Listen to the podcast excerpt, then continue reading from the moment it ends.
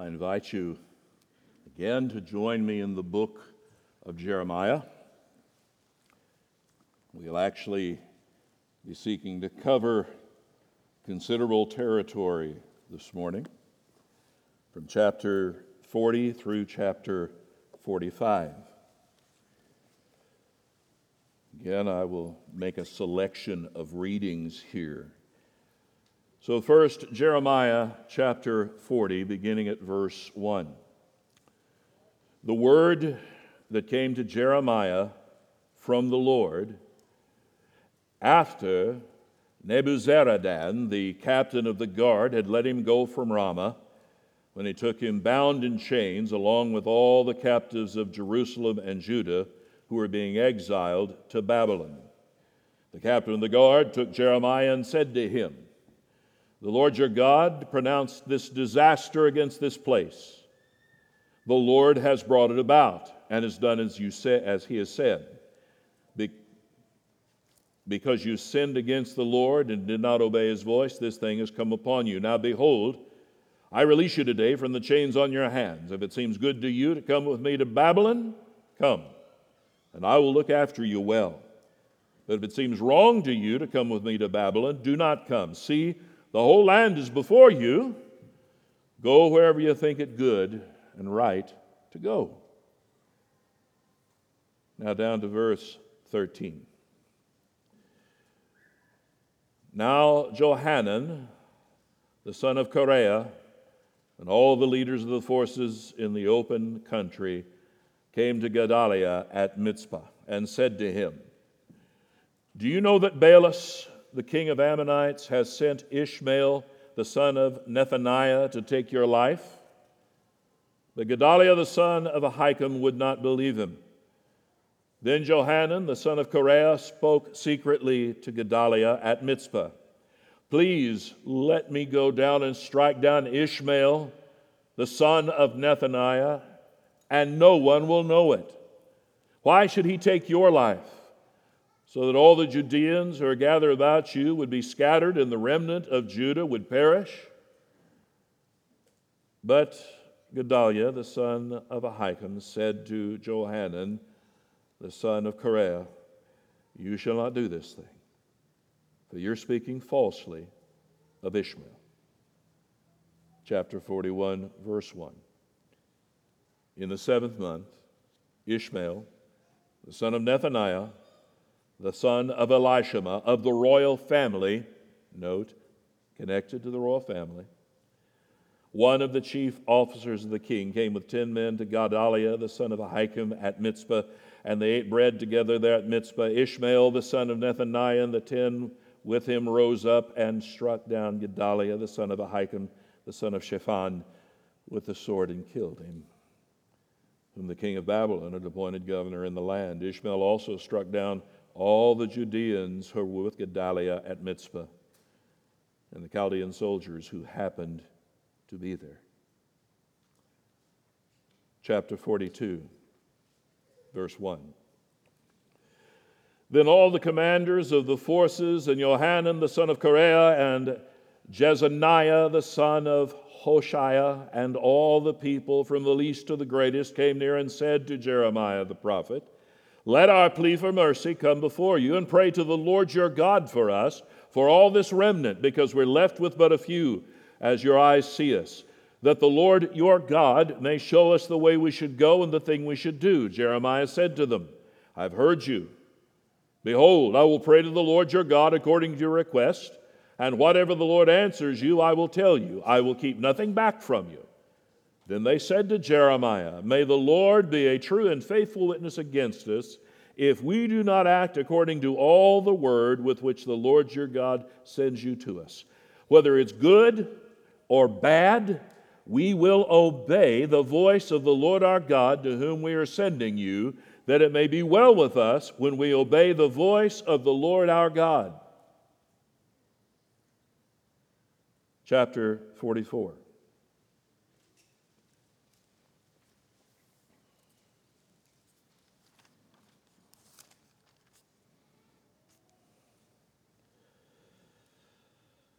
Verse 1. I'm sorry, wrong spot. 44, verse 15. My apologies. I got my eyes on the wrong place here. Then all the men who knew that their wives had made offerings to other gods, and all the women who stood by a great assembly, all the people who lived in Pathros in the land of Egypt, answered Jeremiah, As for the word that you have spoken to us in the name of the Lord, we will not listen to you. But we will do everything that we have vowed make offerings to the Queen of Heaven and pour out drink offerings to her as we did, both we and our fathers, our kings and our officials, in the cities of Judah and in the streets of Jerusalem. For then we had plenty of food and prospered and saw no disaster. But since we left off making offerings to the Queen of Heaven and pouring out drink offerings to her, we've lacked everything and have been consumed by the sword and by famine. Chapter 45 verse 1. The word that Jeremiah the prophet spoke to Baruch the son of Neriah when he wrote these words in a book at the dictation of Jeremiah in the fourth year of Jehoiakim the son of Josiah, king of Judah. Thus says the Lord, the God of Israel, to you, O Baruch. You said, Woe is me, for the Lord has added sorrow to my pain. I'm weary with my groaning, and I find no rest. Thus shall you say to him, Thus says the Lord Behold, what I have built I am breaking down, and what I've planted I am plucking up. That is the whole land. And do you seek great things for yourself? Seek them not. For behold, I am bringing disaster upon all flesh, declares the Lord. But I'll give you your life as a prize of war in all the places to which you may go. This is the very word of our God. Let's pray. Oh, Father, now by word and by spirit, open our eyes. Lead us to understand and rightly settle in our minds how this applies and how we should live. Save us from foolishness. Save us from arrogance. May we humble ourselves under this your word. This is our prayer in Christ's name. Amen. We've been watching what many of us would consider the accelerating decline of American culture. And now there's a major election on the horizon, and the fault lines that we behold now are about to be displayed even more clearly. And my suspicion is, not being a prophet nor the son of a prophet, they'll get worse causes anxiety, causes us to ask questions, makes us wonder.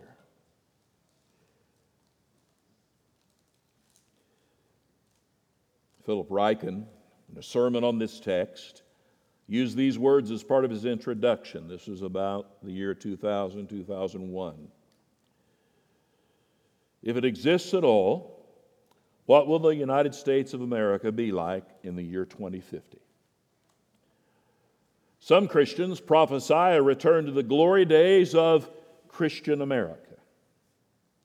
They long for the rebuilding of the nation. They work to recapture the evangelical faith of our founding fathers. They hope to regain control of Congress and the media. They believe we're on the verge of a spiritual revival that will sweep the nation. Yet Ryken isn't buying it. And here's his reasoning there's too much reliance on worldly methods to accomplish spiritual goals. There's too little faithful preaching of God's Word, which alone can prepare the way for genuine revival. Furthermore, it's doubtful whether Christian America ever existed. From the beginning, Americans have been sinners as well as saints. Now, whether you're as pessimistic as Dr. Ryken, we do well to pay attention to what Scripture shows us about human nature and even the sinfulness which can plague those who claim to belong to the Lord. Here at this place in Jeremiah, we've in essence turned a corner. This is the end of the prophecy as we're seeing it. The end of his ministry is in sight. And I'll admit we're taking large bites in this sermon and next week's. Today, chapters 40 to 45, next week, 46 to 51. So if you want to read ahead, please do so. But what the text today, I think, confronts us about is we operate under a, an assumption here that surely, if God would simply bring judgment, people will change direction. If judgment will come, then we'll change. But judgment, my friends, does not necessarily lead to repentance. Judgment by itself is insufficient to change the human heart.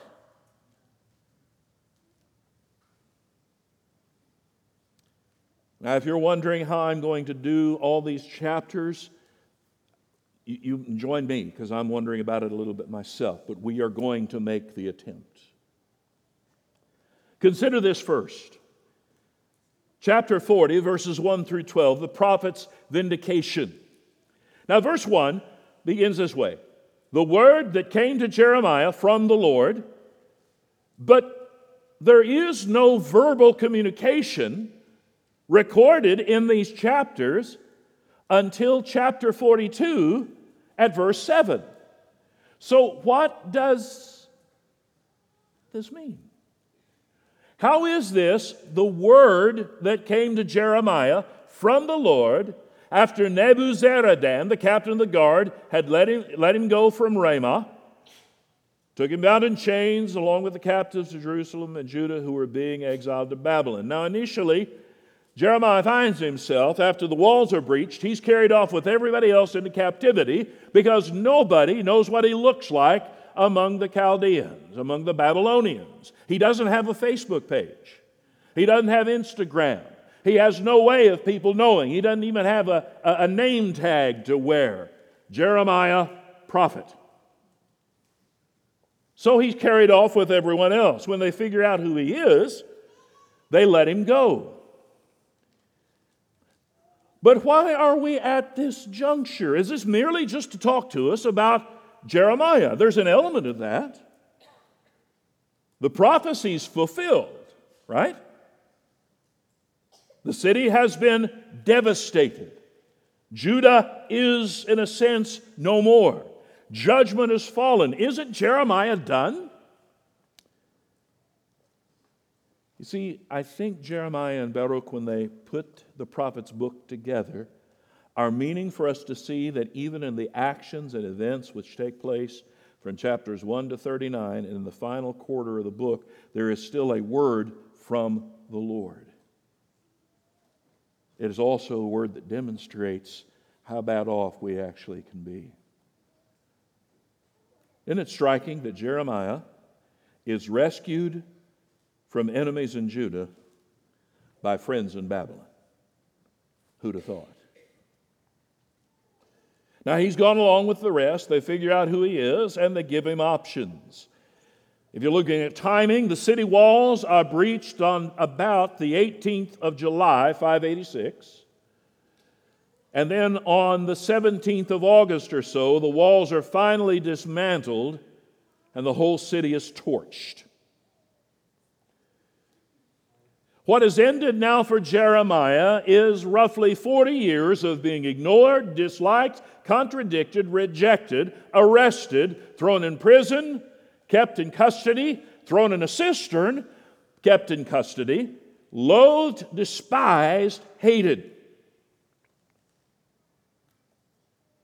And you know what we read in that first 12 verses of chapter 40 is the judgment has come. They're trying to set up provisional government. Gedaliah is listed. We'll talk more about him in a moment. Jeremiah is freed, but it's also created this sudden shifting of the realities of life in Judah. The landless poor, in fact, maybe even those who had been enslaved, you remember where they said, Oh, we're going to let all the slaves go, and then a verse later, and then they took them all back. these folks that had been in indentured servitude may well have been among those left in the land, and suddenly those who had nothing had everything. All the vineyards, all the farms, all the crops, anything that's left, it goes to these poor who were rejected and left in the land. Now, Jeremiah goes to be with Gedaliah, this will be short lived. He doesn't get to live where he wants. Ultimately, he's going to be forced to go to Egypt. And that leads us to this next picture. At verse 13, conspiracy. And I'll say conspiracy confirmed. Now, may I stop for just a moment here and make an observation? Conspiracy theory is all sorts of entertaining. And depending on who you listen to, you can find all sorts of conspiracies. And I've lived long enough that I've believed some and laughed off others. And I think what we have to do here is be careful that we don't get caught up in conspiracy theories. Here's one of the biggest problems with conspiracy theories people are dumb.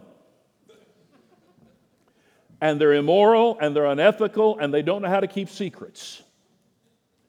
And they don't do what they say they're going to do. Now, I know some of you, well, I've got the evidence. It's all right here. Where'd you I found it online. May the Lord bless and keep you.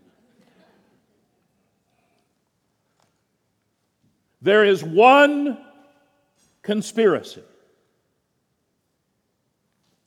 Satan will conspire with anybody in any way, shape, or form to undo and undermine the kingdom of God.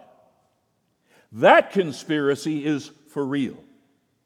And it's not to say that there aren't minor conspiracies. I'm saying, my brothers and sisters, as Christians, don't get too caught up in the latest of conspiracy theories about all the things that are happening in the world. You're going to find, yes, there are people who will make common cause for immoral, unethical things. But understand at heart, they're all wicked. They can't get along with one another. There ain't no way it's going to work out well for them. The only way they can unite is in some way to unite in a front against the kingdom, and they're the brainless dupes, if you will, of Satan. Now, here's a conspiracy that is quite real. Gedaliah oh, appears to be a, have been a good man, a sound leader. He's been a supporter of Jeremiah. His family goes back for generations as being faithful. But all at once, there are new names that start appearing here in chapter 40, the end of it, and into 41. Gedaliah isn't a Davidic king, he's a man of integrity and he has good standing in Judah. He's decided rather than staying in Jerusalem and trying to carve out a government in the city that has the walls destroyed and has been burned, that's all pretty depressing. Let's remove ourselves about eight miles north to the place called Mizpah. And among those who converge on Mizpah are apparently the leaders of guerrilla bands that have avoided the conflict around Jerusalem. There's two that come to the fore we read about Johanan ben Kareah, or Kareah, who's a loyalist. And then Ishmael ben Nethaniah, the son of Nethaniah. And here's what happens Gedaliah is trying to govern.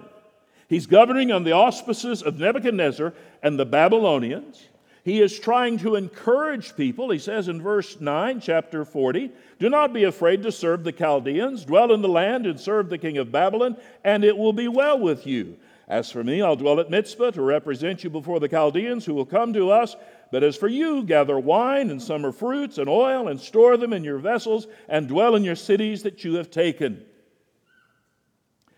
He's trying to bring peace and calmness and normalcy to a land that has been completely upset, turned upside down.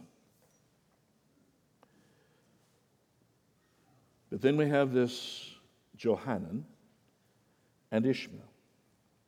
Johanan comes to Gedaliah and says, Ishmael has, has made a pact, he's become the hitman, if you will, for Baalis, the king of Ammon and he set out to kill you. And Gedaliah won't hear him. In fact, at the end of the 40th chapter, here's what he says Gedaliah the son of Ahikam said to Johanan the son of Kareah, You shall not do this thing, for you are speaking falsely of Ishmael. He tells him, Shut up about it. Now, you wonder, why is it that Gedaliah won't hear this? We're not really given any reasons, but here's what I'm thinking I think he's tired. I think he's tired of the upheaval, he's tired of the animosity, and he's thinking, we're all in this together. We're the refugees. Let's all just get along. I'm not going to believe any conspiracies anymore. Everybody's on the same page. Ain't nobody going to touch me in light of the fact that Nebuchadnezzar has set me up as governor. It's all going to be fine. You people worry too much. It's all good. You notice they don't ask Jeremiah about it. Gedaliah doesn't take a moment and say, hey, you know what? Jeremiah, come over here and hear this. Tell me what you think. What does the Lord say about this? He thinks this is all very obvious, everything's fine, and it leads to chapter 41 his assassination, along with everybody in his household, and the Babylonians left there as a bodyguard. The day after, an entourage of pilgrims comes to Mizpah. You read about them there. It talks about them walking in. You read it at verse 4 and 5. 80 men arrived from Shechem and Shiloh and Samaria with their beards shaved and their clothes torn and their bodies gashed, bringing grain offerings and incense to present at the temple of the Lord. This was a sign of repentance, of grief, of huge sorrow. And when they arrive, Ishmael deceives them and they kill them all, except for a handful, 10 who said they had goodies hidden away some food and gold and so on. Uh, stores of wheat, barley, oil, and honey hidden in the fields. In essence, not just food, but that would be used for barter, and they let them live.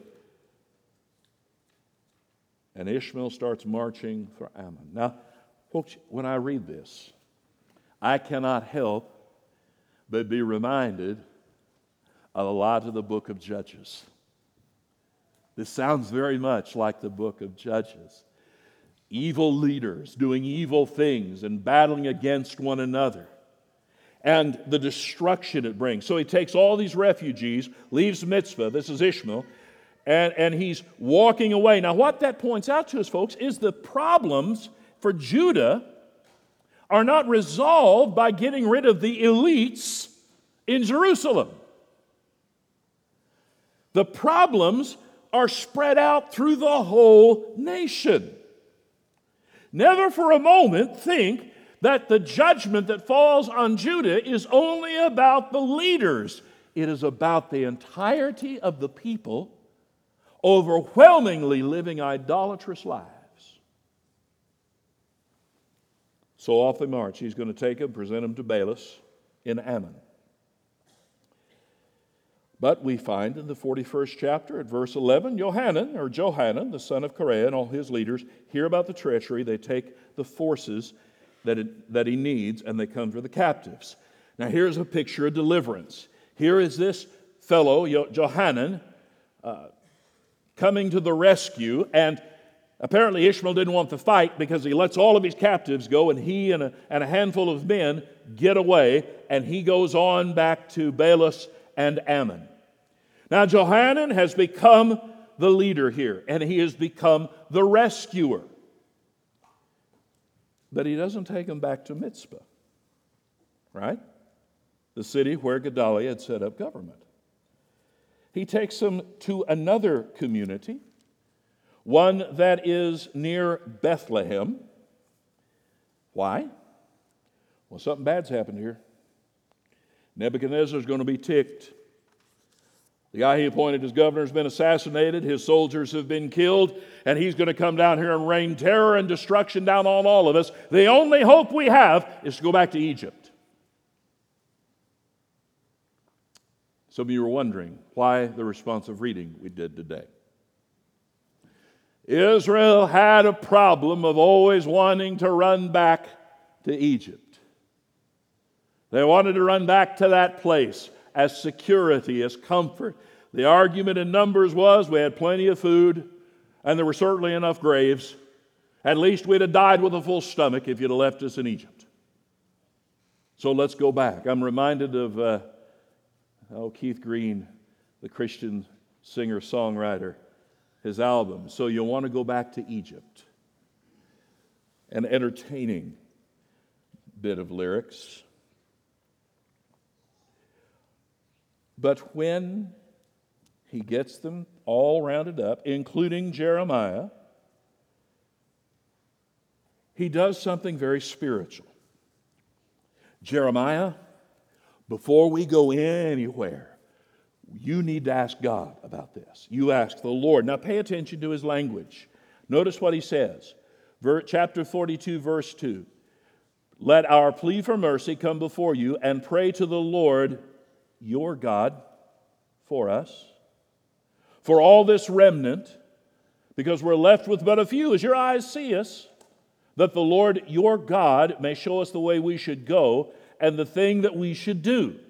That ought to sound all sorts of alarm bells. Johanan doesn't say the Lord our God. Jeremiah, you're the one talking for this Yahweh. You go talk to him. I'm sure that he's going to give us a word. Whatever he says, and this is their promise. Look at verse 6. Whether it's good or bad, we'll obey the voice of the Lord our God, to whom we're sending you, that it may be well with us when we obey the voice of the Lord our God. Now, at verse 7, we find out that 10 days later, the word of the Lord comes to Jeremiah, and he starts telling them. And here's what God tells him to do stay in the land. Don't go to Egypt. If you go to Egypt, the very thing you're hoping will, won't happen will happen. If you stay, the thing you're afraid will happen won't happen. Nebuchadnezzar works for me, thus saith the Lord. Nebuchadnezzar's not going to do anything to you. Stay in the land. And what did they promise? Whatever you tell us, we will do. But in chapter 43, verse, oh, let's start at, say, verse 2. Azariah, the son of Hoshea, and Johanan, the son of Kareah, and all the insolent men. Now, notice how he described them. All the insolent men said to Jeremiah, You are telling a lie. The Lord our God did not send you to say, Do not go to Egypt to live there. But Baruch, the son of Neriah, has set you against us. Somehow they'd bought a conspiracy theory that somehow uh, Baruch was running the show. And Jeremiah's just doing what he said. I don't know what their problem was with Baruch, but they have believed a conspiracy here to deliver us into the hands of the Chaldeans, that they may kill us or take us into exile in Babylon. So Johanan, the son of Kareah, and all the commanders of the forces and all the people did not obey the voice of the Lord to remain in the land of Judah. And guess what else? They make Jeremiah go with them. Wow. My friend, catch on to something here. The word of the Lord works whether in Judah or down near Bethlehem or in Egypt or as the exiles found even in Babylon as they discover the prophets Ezekiel and Daniel are among them.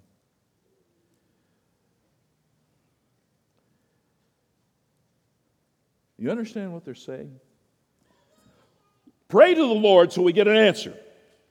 But of course, the Lord must be reasonable about this.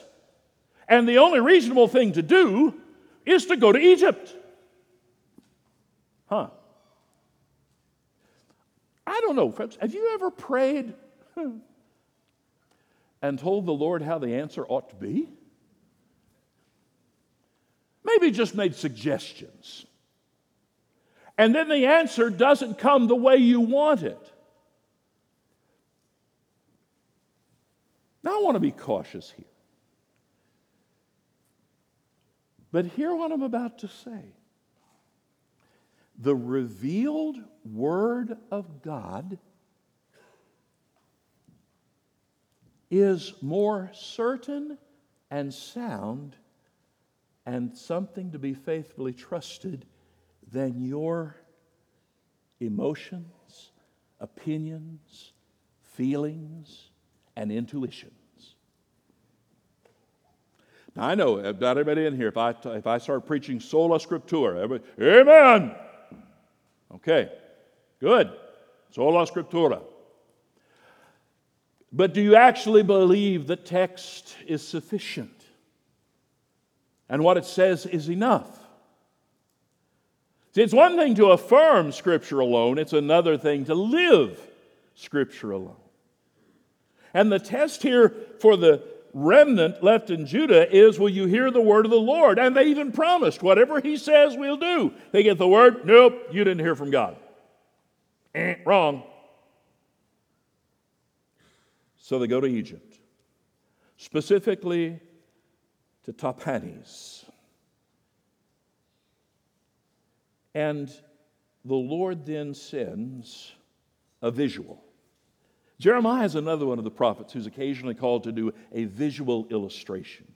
So at the end of the 43rd chapter, you have him taking under the Lord's direction stones, large stones, and hide them in the mortar in the pavement that's at the entrance of Pharaoh's palace in Tahpanhes, in the sight of the men of Judah. Now, I am still trying to get my mind around how this whole thing looks.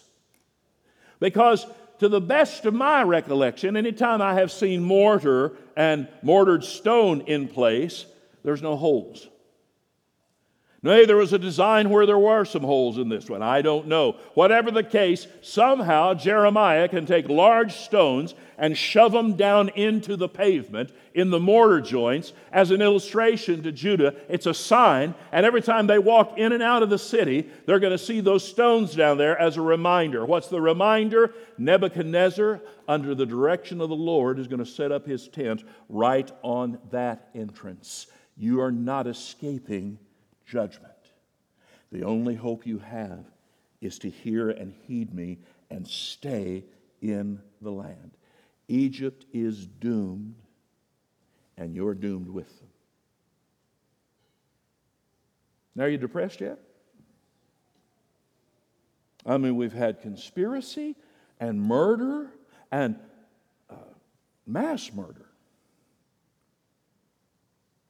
Something like a hundred people executed, all their bodies shoved in, in, into a cistern at Mizpah. And they try to get away. They're rescued. They go back. They find themselves near Bethlehem. They're trying to be spiritual. And the Lord, the Lord comes and they turn it down. Brothers and sisters, are you seeing the picture here? Judgment alone doesn't convert. Judgment alone doesn't change us. It's not that judgment isn't right. What God does here is absolutely righteous. But, friends, hear what I'm saying. The righteous judgment of God will not, in and of itself, be enough to bring you to repentance and faith. Something more has to happen. And we're not done. Here, here we find in the 44th chapter, Jeremiah is in Egypt, and of all things, he's preaching to what was apparently a dispersion of Israelite communities that had settled in foreign countries. Uh, Tahpanhes, or Tahpanhes, would have been the first considerable town they'd have reached. He references in chapter 44 Memphis. Memphis would have been part of what's called Lower Egypt, which is confusing because when you look at it on a map, Lower Egypt is north. It's the delta of the Nile River. Upper Egypt is south, and the city that's referenced there is Pathros. So the Israelite communities, both old and new, are scattered all across Egypt, and Jeremiah brings a word from the Lord. And here's the word You've heard and seen the state of your homeland, the Lord did that. I ask you for the reasons, and the reasons are clear because they were idolatrous and they wouldn't listen. And I condemn you to the same punishments. And is this not striking? He tells them about pouring out the wrath. The Lord says, I poured out the, my wrath. Verse 10, chapter 44 They've not humbled themselves even to this day, nor have they feared, nor walked in my law and my statutes that I set before you and before your fathers. Therefore, thus says the Lord of hosts, the God of Israel Behold, I'll set my face against you for harm, to cut off all Judah I'll take the remnant of Judah, have set their faces to come to the land of Egypt to live, and they shall all be consumed. And what he calls them to do here is to repent and abandon their idol worship there in Egypt. Don't do this. This is the reason you got exiled to begin with was idolatry. Stop doing this. But then you read verse 15, chapter 44.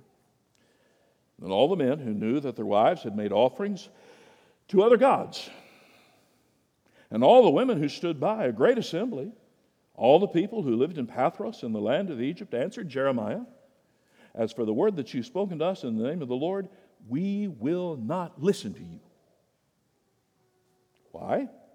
We'll do everything that we vowed, making offerings to the Queen of Heaven, pouring out drink offerings to her as we did, both we and our fathers, our kings and our officials, in the city of Judah and the streets of Jerusalem, for then we had plenty of food and prospered and saw no disaster. But since we've left off making the offering to the Queen of Heaven and pouring out drink offerings, we've lacked everything and have been consumed by the sword and by famine. Do you hear their argument? Pure pragmatism and a misreading of the providence of God. The people of Israel who enter into covenant with the Lord, one of the things he says to them is that whenever there's famine, whenever there's need, whenever there's want, it is because you have disobeyed me. Repent, and you'll get these things back. How did they read it? Well, as long as we were offering to the Queen of Heaven, everything was lovely. And it only went south when we stopped doing that. They misread the providence of God in light of the actual Word of God. My brothers and sisters, hear what I say. Be careful, be oh so careful of trying to interpret the providence of God without the Word of God. And further, let the Word of God triumph over your interpretation of providence. We tend to try to figure out what God's will is by observing providential things. And we try to interpret those things. And over and over again, you know what we discover? We're lousy at this.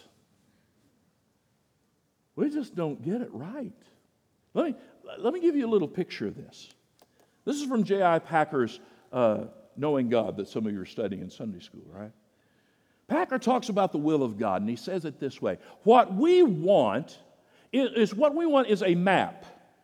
We want something up on the wall that says, You are here, and as you go forward, here's a dip in the road, here's a curve, here's where the bridge is out, here's the detour, and now you follow this and you'll be following my will. And we think somehow the Lord is going to show us those things so we can walk in the will of the Lord. Wrong image, wrong thought.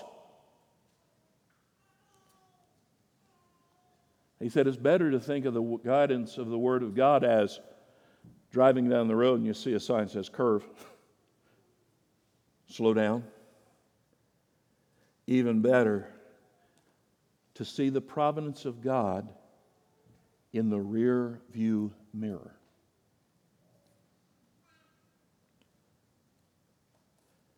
What did God want to do? Look behind you. That's what He wanted to do. But I want to know the future. Here's your future He's in charge. He knows. And if He knows, that ought to be enough. These folks continue in their wicked superstition. They have been drawn into the Egyptian culture. When, this is, in the sad? When they were slaves and needed deliverance, they weren't as compromised as they are now living free in Egypt, and they bought into Egypt's religion. And he tells them at the end of that 44th chapter, verse 27 Behold, I'm watching over them for disaster and not for good.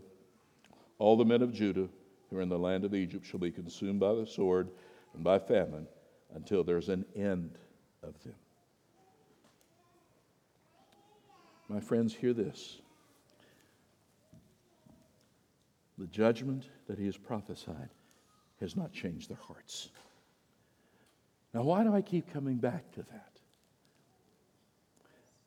I think there's a part of us that thinks if we just make it hard enough on others, if the Lord just make it hard enough, they'd actually repent. All you have to do is give a cursory reading to the Old Testament, and you realize that's not true. I'll come back to that in a moment.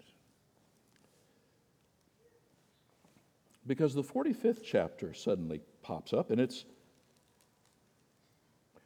this is an earlier prophecy. This goes back to the fourth year of Jehoiakim.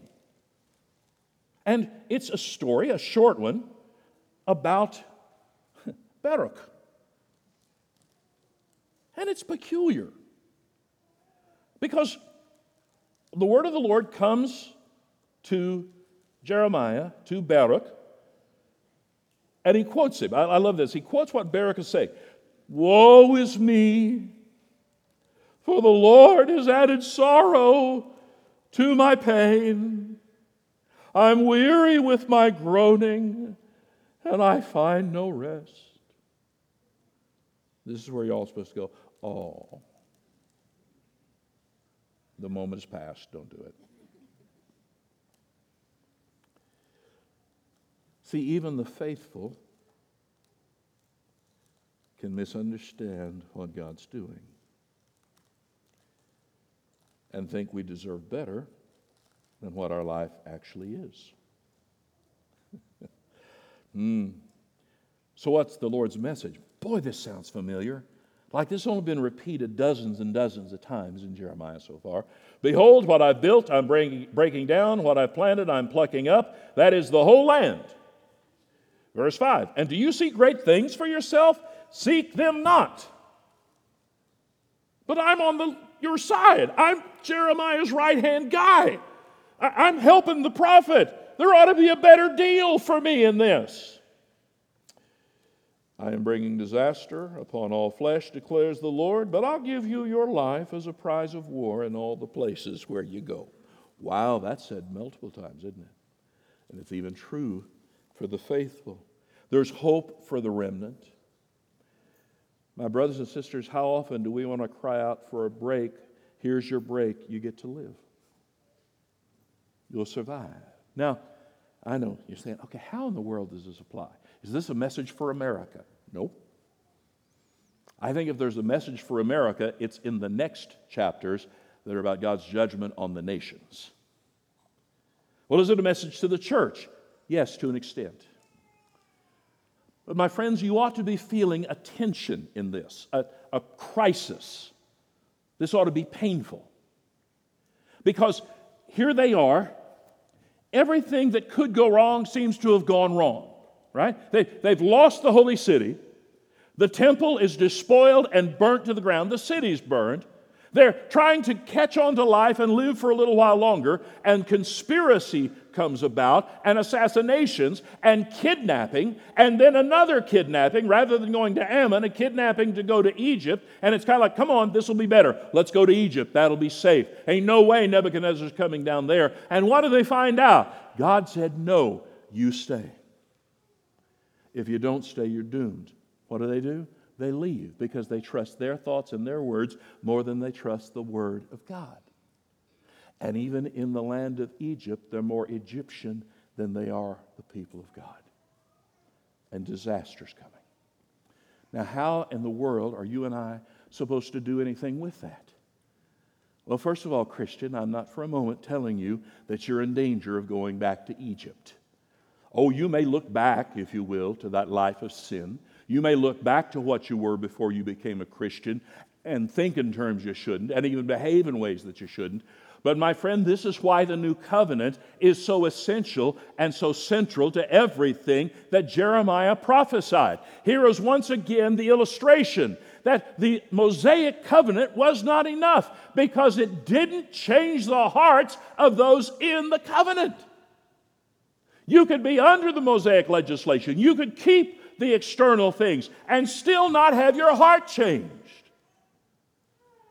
The new covenant brings salvation. It brings a righteousness which I cannot produce, which you cannot produce. It brings us the righteousness of our substitute, Jesus Christ our Lord. And it does so through judgment, not judgment falling on us, but judgment falling on Him as our substitute. Our sins are paid for. We don't have to go into some kind of exile. We live here as exiles. We're the weirdos in the culture. We are the citizens of a new kingdom. Our sins are atoned for, and beyond that, a change is wrought in our hearts where we will obey and we will hear and we will follow. Christian, don't ever make the mistake of saying, well, boy, if judgment would come, America would learn. I'm here to tell you, my friend, the history of humanity is that judgment doesn't change people. Not in any deep and abiding sort of way. It's like It's like the little kid that got in trouble. And I know this never happens in your house, but let me run with the illustration. And was told, You're going to sit on that sofa. I don't want to sit down. Sit down. But if I don't want it, you sit down or else. Boom. Sits down. Well, I'm sitting on the outside, but I'm standing on the inside. Behold the condition of the sons and daughters of Adam. We may outwardly comply without an inward change. This is the good news of the gospel. You can be reconciled, you can be redeemed, and you are to be regenerated. And in that, changed. Friend, when you read text like this, it ought to humble you. It ought to make you weep a bit. It ought to make you look at yourself and realize the only reason I'm changed is because of what Christ has done. And my friend, if you don't know him, here's the call repent and believe in the Lord Jesus Christ, and you will be saved. Let's pray.